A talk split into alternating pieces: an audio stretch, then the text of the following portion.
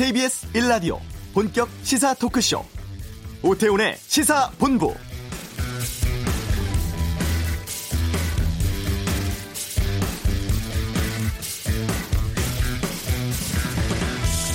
오늘 발표로 코로나19 국내 확진자가 29명이 늘었고 이 중에 26명이 국내 지역 발생 사례였습니다. 한동안 해외 유입이 다수였던 양상이 달라진 것이죠.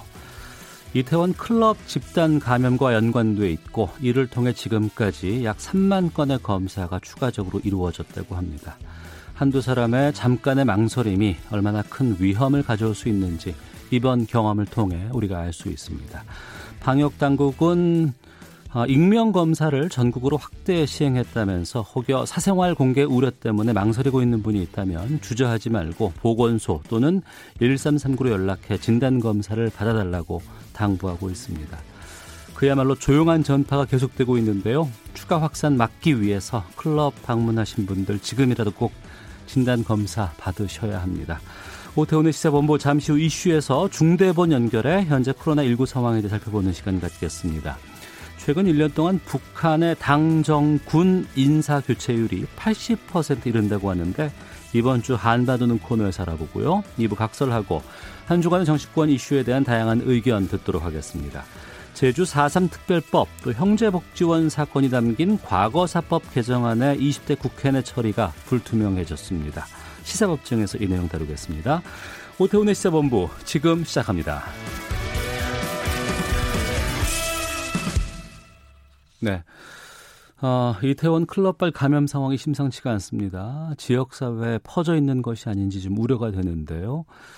게다가 그 학원 강사와 접촉한 학생, 학부모가 양성 판정을 받은 사례도 나왔습니다. 개학을 앞둔 학교도 비상이죠. 중앙재난안전대책본부 윤태호 방역총괄 반장 연결해서 좀 말씀 나눠보겠습니다. 안녕하십니까? 네, 안녕하세요. 예, 조금 전 11시 브리핑 하신 것 봤습니다. 네. 아, 지금 여러 가지 상황들 또 코로나19 장기화되고 있고 또 지역 감염 우려도 좀 확산되는 추세여서 좀 지치지 않으실까 걱정되는데 괜찮으신지요? 네, 괜찮습니다. 최선을 다해서 하고 있습니다. 예, 응원드리겠습니다. 예. 먼저 이 지금 상황 어떻게 보고 계세요? 어, 사실 저희가 조금 안정적으로 관리가 되고 있다가 네. 예, 연휴 지나자마자 이태원 일대의 어떤 유흥 시설을 이용한 분에서 코로나19 확진자가 발생을 하였습니다. 예. 5월 6일 첫 환자가 발생을 해서 5월 10일 날 29명으로 이제 관련 확진 환자가 정점을 찍었고요. 지금은 이제는 약간 감소가 되고 있는데 어제 또 그 인천에서 어 2차 전파 이런 부분에 있어서 저희들이 지금 이제 계속해서 예의주시하고 있는 그런 상황입니다. 네. 어, 4월 말부터 5월 초까지 그 유흥업소 이태원에 있는 곳 방문하신 분들 중에서 연락이 다 닿았습니까? 아니면 아직도 연락이 안 되는 분들이 있습니까? 네, 아직 출입명부 작성이 조금 부정확한 분들이 상당수 계셔서 그분들에 대한 지금 연락을 취하는 방법들을 계속해서 지금 현재 노력 중에 있습니다. 네. 지금 중대본에서 밝힌 거 보면은 4월 24일부터 5월 6일 사이에 서울 이태원 일대 방문하신 분들, 네, 어, 이분들이 이제 검사를 받아야 된다고 제가 들었습니다. 근데 네 그렇습니다. 그 유흥업소, 클럽, 뭐 술집 이런 곳을 방문하신 분들은 다 받아야 되는 것 같고 네, 그런 곳 아니고 그냥 일반 식당이라든가 근처를 방문하신 분들은 어떻게 됩니까?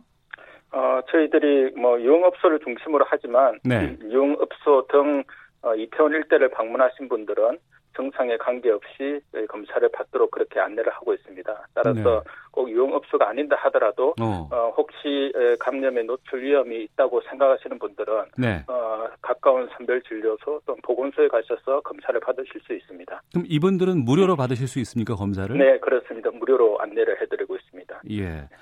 근데 이제 이 검사가 잘 그 이루어지지 않는 이유가 이제 신원 노출 때문에 좀 망설이는 분들이 계시다고 들었습니다. 네, 네. 이 코로나 19 검사 어떤 과정을 거쳐서 이루어지는지 신원 노출 안 되는지 좀 밝혀 주세요. 네, 이제 본인이 원하시면 어, 여튼 내가 어, 4월 24일부터 5월 6일에 걸쳐서 이태원 일대를 여튼 방문한 적이 있다 라는 안- 그 정보 하나만으로도 검사는 받으실 수가 있고요. 예. 그다음에 이제 본인이 원하시면 어, 저희들이 검사 결과에 대한 안내는 해드려야 되기 때문에 네. 또 검사에 따라서 확진자가 발생을 할 수가 있기 때문에 에, 전화번호는 기본적으로 저희가 이제 에, 정보를 으, 요청을 드리고요. 그 외의 부분들은 뭐 성별 정도만 저희들이 파악을 하고 나머지 뭐 주민등록번호라든지 직업이라든지 이런 부분과 관련되어서는 일단 본인이 원하시면 어, 정보를 수집하지는 않습니다. 네. 어, 여러 경로를 통해서 지금 이렇게 검사를 받아달라는 홍보는 계속 되고 있습니다만, 그리고 또 중대본에서는 이번 주 내에 좀 이태원 방문자들 다 찾아서 진단검사 실시하는 것이 목표라고 들었습니다. 네네. 헌데 그럼에도 불구하고 나오지 않거나 아니면은 그 검사를 받지 않는 분들, 이분들은 지금 어떻게 적발을 할 수 있습니까? 저희들이 뭐 기본적으로는 출입 명부를 일단 근거를 하는데요. 네. 출입 명부가 일단 부정확한 부분들이 많아서 저희가 그 이태원 유흥업소 등에 방문한 경우 신용카드를 이용했을 경우에는 신용카드 이용 조회를 통해서 저희들이 연락처를 또 확보를 하고요. 그다음에 해당 업소의 어떤 CCTV 자료 확인 등 경찰청의 협조를 받아서 추가적인 어, 연락처를 확보를 하고 또한 뭐 이미 언론에도 조금 알려진 바와 같이 어, 이태원 일대 어떤 기지국에 대한 정보를 활용을 해서 저희들이 최대한 어, 파악할 수 있는 정보들을 현재 파악하고 있습니다. 네. 그럼에도 자발적으로 나오지 않으면 이 나중에는 적발이 될 수밖에 없겠는데 네네. 처벌도 가능합니까? 이 단순하게 연락을 취하지 않았다고 해서 적발 취하지 않은 상태에서 적발되었다고 해서 처벌은 아직까지는 감염병 예방법 등에 따라서는 좀 하기는 어렵고요. 네. 다만 이제 어, 몇, 어, 일부 지자체에서는 진단검사 명령을 내린 바가 있습니다. 음. 따라서, 어, 본인의 진단검사에 대한 안내를 받고도 진단검사를 받지 않았으면, 어, 감염병 예방법에 따라서 벌금 200만 원이 부과가 될 수가 있습니다. 다만, 뭐 이렇게 뭐 처벌이 무서워서 검사를, 에, 에, 하지 않는, 한다는 것보다는 좀 자발적으로 검사를 빨리 받으셔서 본인에 대한 감염병에 대한 확인뿐만 아니라 네. 나의 가족이나 주위의 이웃들에 대한 보호도 같이 이루어질 수 있기 때문에 그러한 측면에서 적극적으로 좀 검사를 받으시기를 저희들이 계속해서 요청을 드리고 있습니다. 네. 뭐 성별, 직업 등이 이제 언론을 통해서 노출돼서 이게 좀 두렵다라고 하시는 분들이 많이 계시는 것 같은데 여기에 대해서도 네네. 좀 알려주시죠 말씀을. 네, 저희들이 어 그래서 저희들이 익명 검사를 일단 하고 있는 부분이고요. 예. 그다음에 역학조사와 관련되어서도 저희가 어, 어, 아주 제한적으로 뭐 여튼 직장이라든지 이런 것을 파악을 해야만 어, 이후 접촉자를 파악할 수 있는 경우 꼭 이제 대중적으로 알려야만 이제 접촉자를 파악할 수 있는 경우에 대한 예외적인 경우를 제외하고는 직업이라는 직장이라는 것을 역학조사 어, 동선에서 어, 저희들이 이 공개를 하지 않도록 이미 이제 지자체에 그 협조를 내린 바가 있습니다. 네. 또한 이제 어, 첫 번째 확진자가 클럽 어떤 뭐 유흥업소에 방문했을 경우에는 유흥업소 명을 알리지만은 그 유흥업소에서 계속해서 환자가 발생한 경우에는 그 유흥업소에 대한 부분 정보를 계속해서 제공할 필요는 없기 때문에 어. 첫 번째 확진자가 찾아간 유흥업소에 대해서는 정보를 공개하지만 네. 이후에 대해서는 정보를 공개하지 않아서 좀 안심하고 어, 검사를 받을 수 있도록 저희들이 계속해서 하는 조치들을 취하고 있습니다. 네. 지금 중대본에서 11시, 2시 두 차례에 걸쳐서 브리핑을 계속 진행을 해 주고 계십니다. 여기서 이제 공식적인 발표들이 나오는데 그럼에도 불구하고 뭐 일부 언론 보도를 통해서 좀 과한 정보가 나간다거나 뭐 확인되지 않은 네. 정보들이 나가서 혼란을 주는 경우도 좀 있는 것 같은데 뭐 네. 언론에 대해서도 하실 말씀이 좀 있으실 것 같아요. 예, 사실 감염병 예방과 방역 조치에서 언론의 협조는 너무나도 중요합니다. 그래서 이에 따라서 어, 언론 협회 쪽과 저희들이 협의를 해서 감염병 보도 준칙을 이제 발표를 한 바가 있고요. 네. 이 감염병 보도 준칙에 따르면 무슨 대란이라든지 공포라든지 이러한 좀 가장된 표현은 좀 주의를 하고 그다음에 감염인과 가족에 대한 개인정보 보호, 사생활 존중 어, 이를 통해서 차별이나 낙인에 대해서는 주의를 할 것을 이 보도 준칙에 담겨져 있습니다. 그래서 어, 이 보도 준칙에 따라서 보도를 해주실 것을 저희들이 조금 요청을 드리는 거고요. 또한 어, 지난 5월 12일 날 한국기자협회장께서 이러한 어떤 보도 준칙에 따라서 보도를 해줄 것을 좀 어, 호소를 한 부분도 있습니다. 따라서 어, 감염 의심자들이 진단 검사에 적극적으로 참여하는 것이 방역에서는 가장 중요한 부분입니다. 따라서 어, 이러한 어떤 참여 부분들을 좀 방해하는 어, 또한 어, 꺼려하게끔 만드는 그런 보도 부분들은 조금 더 신중하게 접근을 해주시면 감사하겠다라는 말씀을 드립니다. 알겠습니다. 네. 자 그리고 이태원 유흥업소를 방문해서 확진 판정을 받은 학원 강사가 네. 동선이라든가 직업 등을 속이면서 시간이 많이 지체됐고 이 때문에 학생, 뭐 학부모까지 감염이 됐습니다. 네. 이 거짓 진술 때문에 지연된 이 날짜라든가 아니면은 그동안에 접촉된 사람들 이 문제가 상당히 좀 심각해 보이는데요. 네, 저희들도 그 부분에 대해서는 상당히 예, 문제인식을 가지고 있습니다. 그래서 사실 이제 역학조사를 받으시는 경우에는 어, 상당히 어, 저희들이 이제 정확한 정보 물론 역학조사 과정에서 진술한 진술자의 진술 내용만으로는 저희들이 다 모든 것을 다 의존하지는 않습니다. 네. 그에 여러 가지 어떤 어, 보조적인 좀 더 객관적으로 파악할 수 있는 CCTV라든지 아니면 어, 신용카드 정보라든지 그다음에 어떤 정보통신 이러한 기술들이 같이 결합이 되어서 전체적으로 역학조사가 이루어지는데요. 어, 하지만 그런 어떤 기술적인 부분들은 시간이 걸리기 때문에 가장 중요한 부분은 여전히 진술자의 정확한 진술입니다. 따라서 감염병 예방법에 따라서 역학조사를 할 때 거짓 정보를 제공을 한다든지 음. 아니면 고의적으로 어, 정보를 누락을 한다든지 이러한 경우에는 조금 벌칙이 좀 강한 면이 있습니다. 저희가 2년 이하의 징역 또는 2천만 원 이하의 벌금에 처해질 수 있기 때문에 어, 이런 부분들이 저희들이 사실상 이, 이 어제의 사례와 관련되어서는 좀 어, 해당 지자체에서 고발할 계획을 가지고 있는 것으로 알고 있습니다. 예.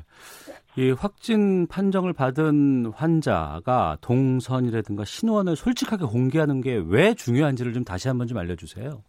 네, 본인이 거짓 이제 잘못된 정보를 제공하게 되면 예. 접촉자가 누락이 될 가능성이 있습니다. 음. 그리고 그 접촉자가 그 정보를 충분하게 알고 미리 사전에 즉 조기에 이제 격리 조치를 저희들이 자가 격리 조치를 하고 또 검사를 받도록 해야 되는데요. 네. 그것이 이제 이 코로나 19의 확산 속도는 워낙 빠르기 때문에 그게 뭐 이틀 사흘에만 지연된다 하더라도 상 다른 분 그 접촉자가 다시 감염이 되어서 또 다른 사람한테 전파할 수 있는 가능성이 상당히 이제 크게 됩니다. 네. 그래서 저희들이 적극적인 방역 조치를 취하지 못하게 되고 오히려 지역 사회 확산에 빌미를 제공을 할 수 있기 때문에 정확한 정보를 제공을 해주시는 것이 방역의 입장에서는 무엇보다도 중요하다고 볼 수 있습니다. 예.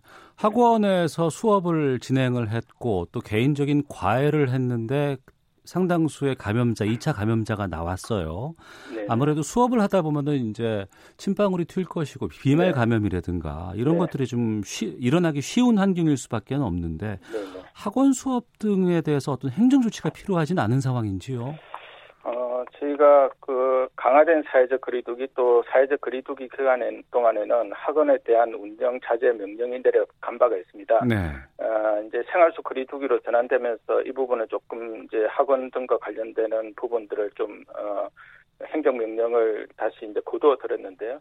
그럼에도 불구하고 어, 학원에서는 이, 이 거리두기 자체가 좀 어려운 측면들이 좀 있고 따라서 저희들이 방역 수칙을 안내할 때도 최소한의 1m 이상의 거리를 두고 또 여러 가지 어떤 마스크를 쓰도록 한다든지 하는 여러 가지 이제 어, 방역 수칙을 반드시 준수하도록 그렇게 저희들이 권고를 한 바가 있습니다. 만약 학원 등에서 이러한 어떤 방역 수칙이 철저하게 잘 지켜졌더라면 네. 저희들이 감염의 어떤 전파 위험성을 상당히 낮출 수 있을 것이라고 저희들이 생각을 합니다만은 아마도 이번 경우 같은 경우는 그런 어떤 방역 수칙이 잘 안 지켜졌을 가능성이 상당히 높은 게 아닌가라고 저희들이 판단하고 있습니다. 네, 이번에 뭐 학교의 교직원이라든가 아니 원어민 네. 강사라든가 교육계 종사하시는 분들의 이태원 방문도 확인이 좀 됐습니다. 일부에서는 뭐 교사라든가 학원 강사를 대상으로 진단 검사 실시해야 된다 뭐 이런 주장도 나오고 있는데 네네. 네. 이미 한 차례 추가로 좀 늦춰진 개학을 앞두고 있는 상황에서 네. 예정대로 개학해도 될까요? 어떻습니까? 뭐 계약 부분은 일단 교육부에서 교육 당국에서 조금 더 판단 판단을 해야 될 문제라고 저희들이 생각을 하지만 물론 저희 이제 방역 당국하고 교육 당국이 같이 계속해서 협의를 하면서 어, 개교 시기를 계속해서 이제 좀 어, 조율을 하고 있습니다. 그래서 그 부분은 현재의 어떤 사항들이 최소한 한 이번 주말까지는 한번 내일 주시할 필요가 있을 것 같고 그 상황에 따라서 어, 다음 주로 예정되었던 계약을 어, 등교 계약이죠. 등교 계약을 연장을 할지 아니면 뭐 그대로 갈지에 대한 판단이 필요할 것 같습니다. 네. 중앙재난안전대책본부 윤태호 방역총괄반장과 말씀 나누고 있습니다. 5237님께서 계약 연기한 거 정말 잘한 결정이었다고 봅니다. 만약에 계약해서 이런 일이 생겼다면 어쩔 뻔 했나요? 계약은 급하게 서둘러서는 안 됩니다라는 의견도 지금 주셨는데요. 네. 그 인천발 그 이태원 그 유흥업소 다녀간 학원 강사 있지 않습니까? 네, 네. 그 접촉한 확진자가 교회를 또 주말에 찾았다고 해서 2차, 네. 3차 감염에 대한 우려가 지금 커지는 상황인데 이 네. 부분은 지금 어떻게 보고 계십니까? 어, 저희들도 지금 학생 두 명이 각각 이제 교회를 두 군데에 이용을 한 걸로 그렇게 파악을 하고 있고요. 따라서 그 당시에 교회를 이용했던 사람들에 대한 전수조사를 지금 인천시에서 하고 있습니다. 따라서 이제 그 결과를 좀 보고 좀 판단을 좀 해야 될 것 같습니다. 다만 저희는 어, 교회에서 어, 방역 수칙이 잘 지켜져서 2차 집단 그 더 이상의 어떤 추가적인 집단 감염이 발생하지 않았으면 하는 그런 바람을 가지고 있습니다. 네.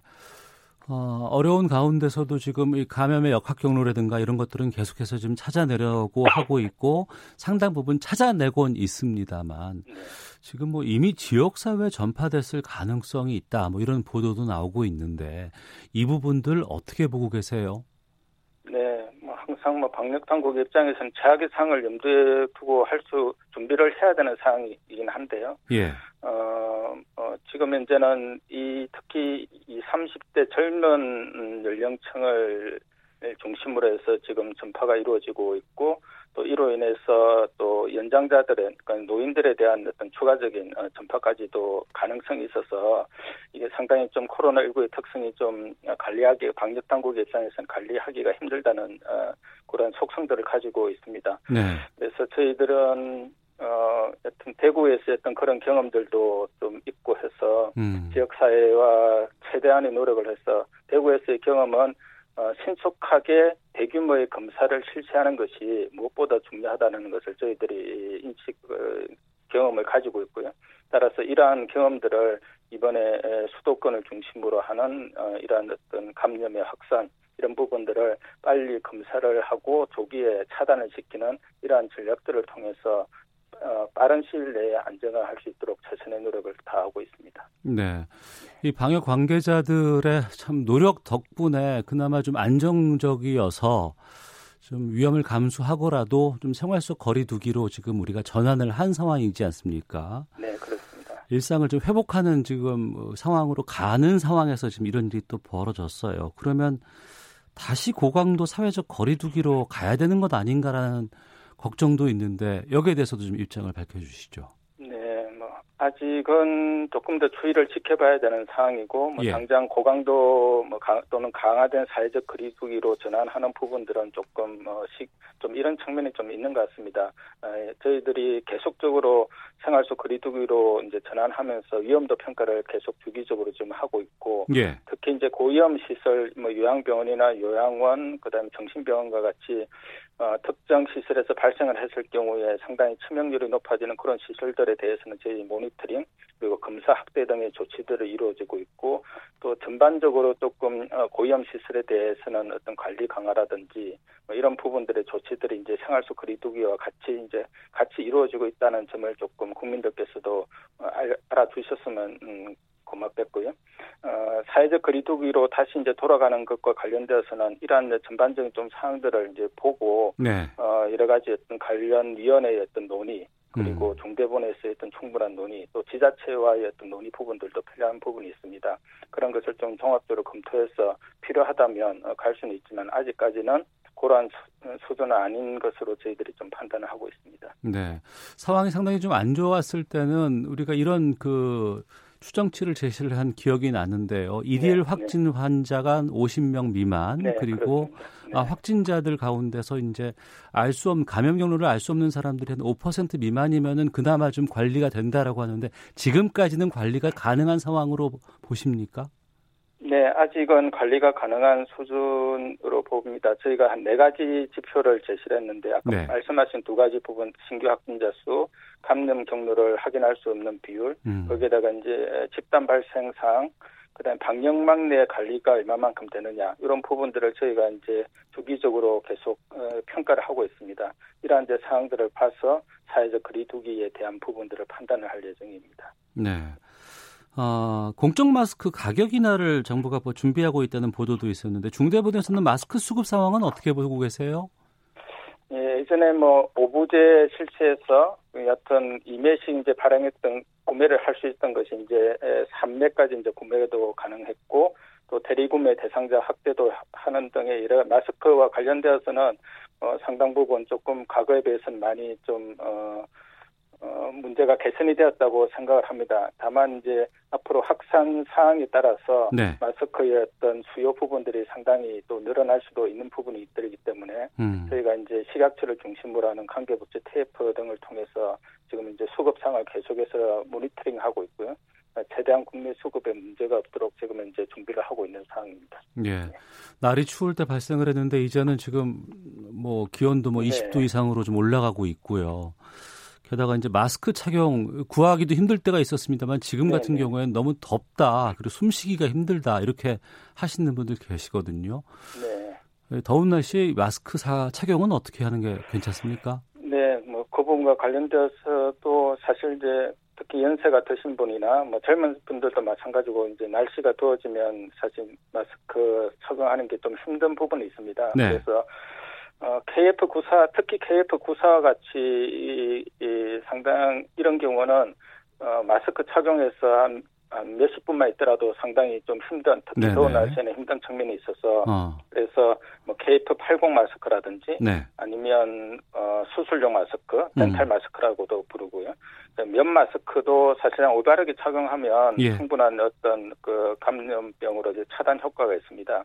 또한 이제 마스크가 비말 감염을 좀그 차단하는 어, 상당히 중요한 수단이긴 하지만 또한 비말이 이제 표면에 묻어서 어, 손으로 어, 그 표면을 이제 접촉을 한 경우에 또 감염이 될 수도 있습니다. 네. 그래서 마스크뿐만 아니라 손 씻기라든지 그다음에 제대로 된 환기 이런 부분들도 특히 여름철에는 음. 중요한 부분이어서 어, 이런 부분들을 다 같이 그 생활 속에서 노력을 해주신다면 네. 감염병으로부터 보호하는 뭐 상당히 유용한 어, 수단이 될 수 있지 않을까 생각을 합니다. 알겠습니다. 네. 자 지금 우리가 그래도 그나마 이 정도 유지하고 있는 건 다 방역 관계자분들 덕분입니다. 지금까지 네. 중앙재난안전대책본부의 윤태호 방역총괄 반장과 함께 말씀 나눴습니다. 말씀 고맙습니다. 네, 감사합니다. 예, 이어서 교통 상황 살펴보겠습니다. 교통정보센터 오수미 리포터입니다. 네, 이 시각 교통정보입니다. 낮 시간대 대부분의 정체, 작업 여파라고 보시면 되겠는데요. 작업 구간을 앞두고서는 갑자기 속도가 떨어지니까요. 전방 주시에 집중하셔서 안전하게 운행을 해주시기 바랍니다. 영동고속도로 강릉 쪽 동군포부터 부곡까지 2km 정체고요. 강원권인 면원 부근에서도 밀리는데 각 구간 모두 작업을 하고 있어서 그렇습니다. 중부 내륙고속도로 정체도 모두 공사 여파입니다. 창원 쪽은 장현터널과 영산 부근에서 각각 정체고요. 반대편도 영산에서 남지 쪽으로 5km 막힙니다. 청주 영덕간 고속도로 영덕 방면은 화서 1터널 부근과 반대 청주 방면 수안 터널 부근에서 각각 2km 구간 작업 여파를 받고 있습니다. 지금까지 KBS 교통정보센터였습니다. 코로나19 국내 확진자가 어제 29명 늘어 누적 확진자 수는 총 1,991명으로 집계됐습니다. 이태원 유흥시설 관련 확진자 수는 20명 늘어 총 131명으로 집계됐습니다. 서울에서도 코인 노래방을 통한 이태원 클럽발 3차 감염 사례가 나왔습니다.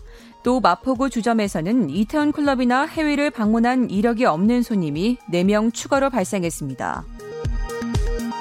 정부가 최근 고용 충격에 대응하기 위해 청년과 취약계층을 대상으로 일자리 55만 개 이상을 새로 만들겠다고 밝혔습니다. 직접 일자리 사업도 재개해 공공부문에서 일자리 156만 개를 공급할 계획입니다. 청와대 김현명 사회수석이 원격 의료 시행을 검토하겠다는 뜻을 밝혔습니다. 김 수석은 원격 의료에 대해 부정적인 입장이 많았지만 최근에는 긍정적인 평가도 있어 검토가 필요하다고 말했습니다. 미래통합당 이준석 최고위원은 민경욱 의원이 제기하고 있는 4.15 총선 부정선거 의혹과 관련해 당 지도부에서 이 부분에 대해서는 근거 없다고 결론 내렸다고 밝혔습니다. 지금까지 헤드라인 뉴스 정원 나였습니다.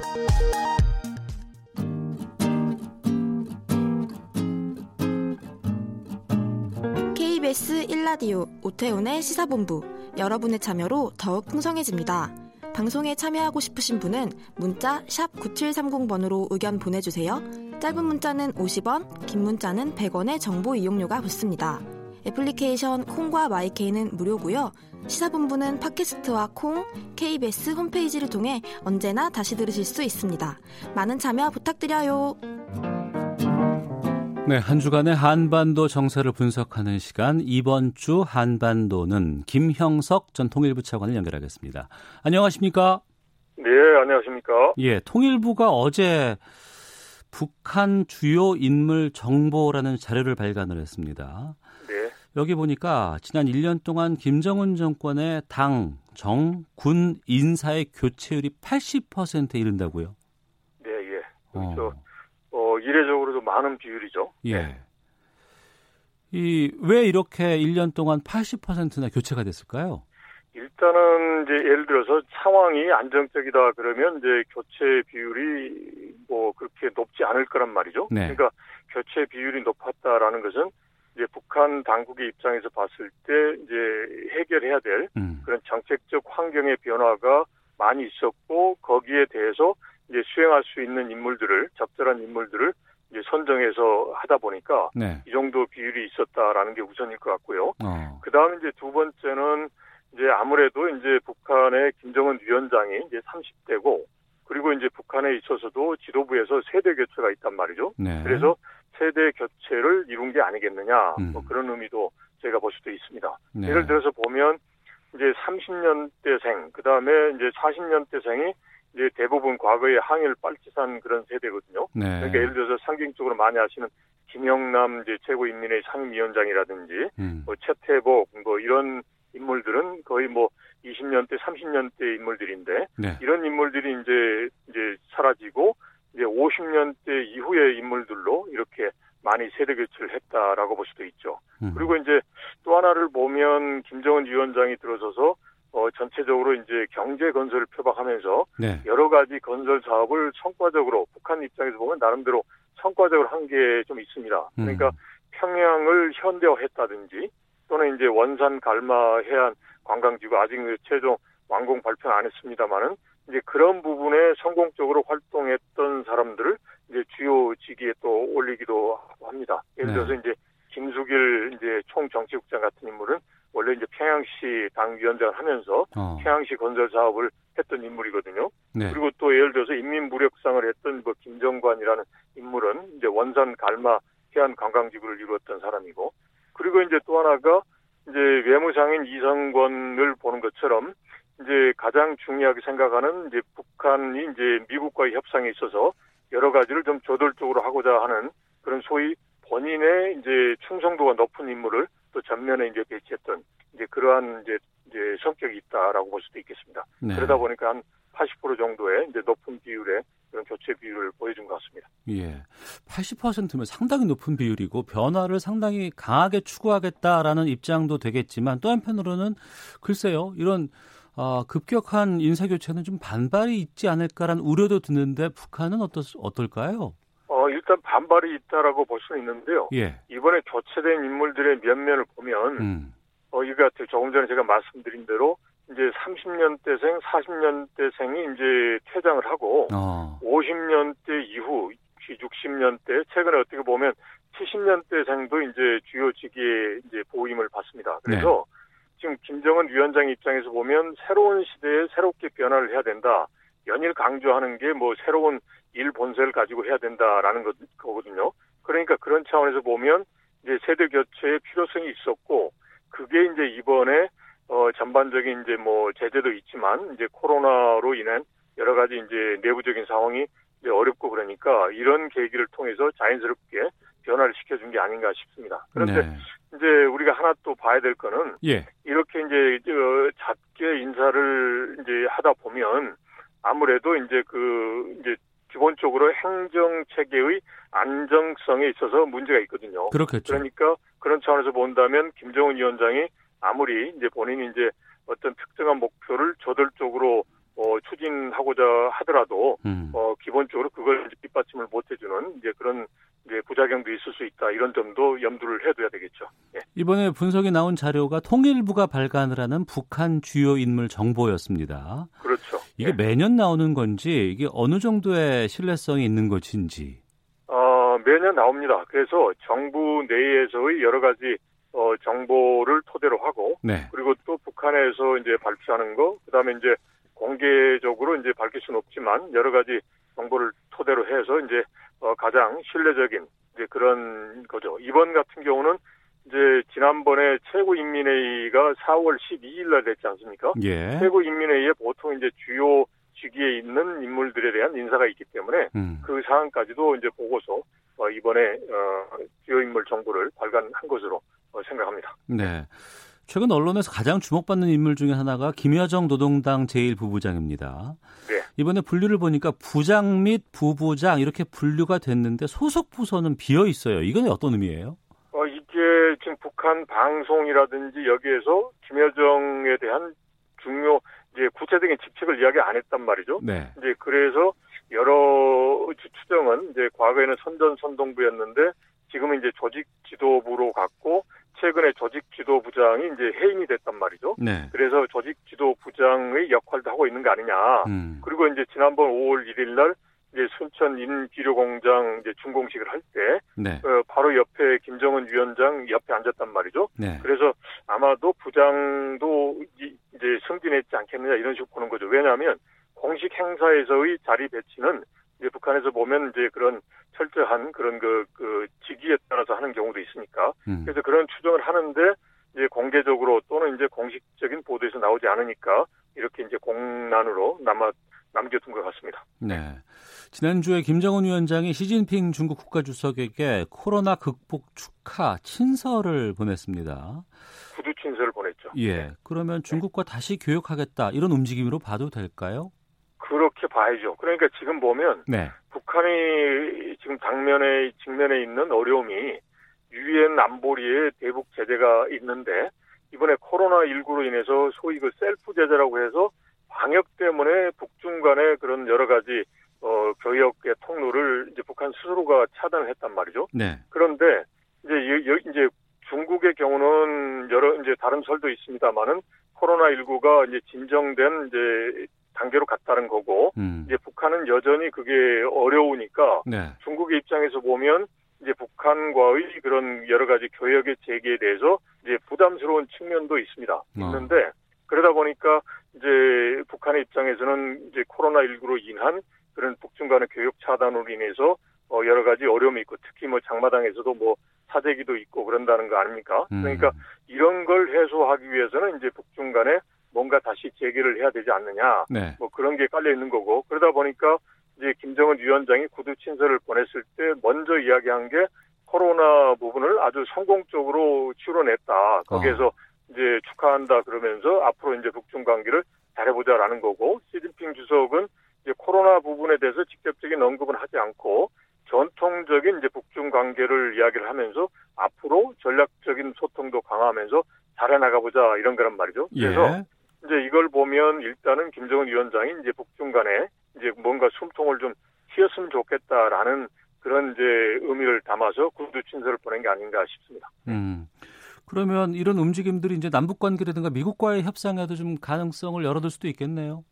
열어둘 수가 있죠. 일단은 이제 북중 간에 무언가 되면 지금 네. 이제 중국의 입장에서는 이제 북한의 비핵화 부분에 대해서 확고한 입장이고 예. 그리고 이제 미국과 이제 소위 관련 당사국 간의 협상을 통해서 해결했으면 좋겠다라는 이제 입장이기 때문에 이제 예. 북중 간에 이렇게 해서 좀 상황이 좀 변화하면 음. 그게 이제 미북 간에 그리고 또 남북 관계의 변화에도 긍정적 영향을 줄 수 있다라고 볼 수 있는 거죠. 알겠습니다. 여기까지 말씀 듣겠습니다. 고맙습니다. 예, 고맙습니다. 이번 주 한반도는 김형석 전 통일부 차관과 함께했습니다. 1부 여기서 마치겠고요. 잠시 후 2부 각설하고로 돌아오겠습니다. 시사법정은 제주 4.3 특별법 과거 사건 불투명해진 상황에 대해서 듣겠습니다. 2부에서 뵙겠습니다.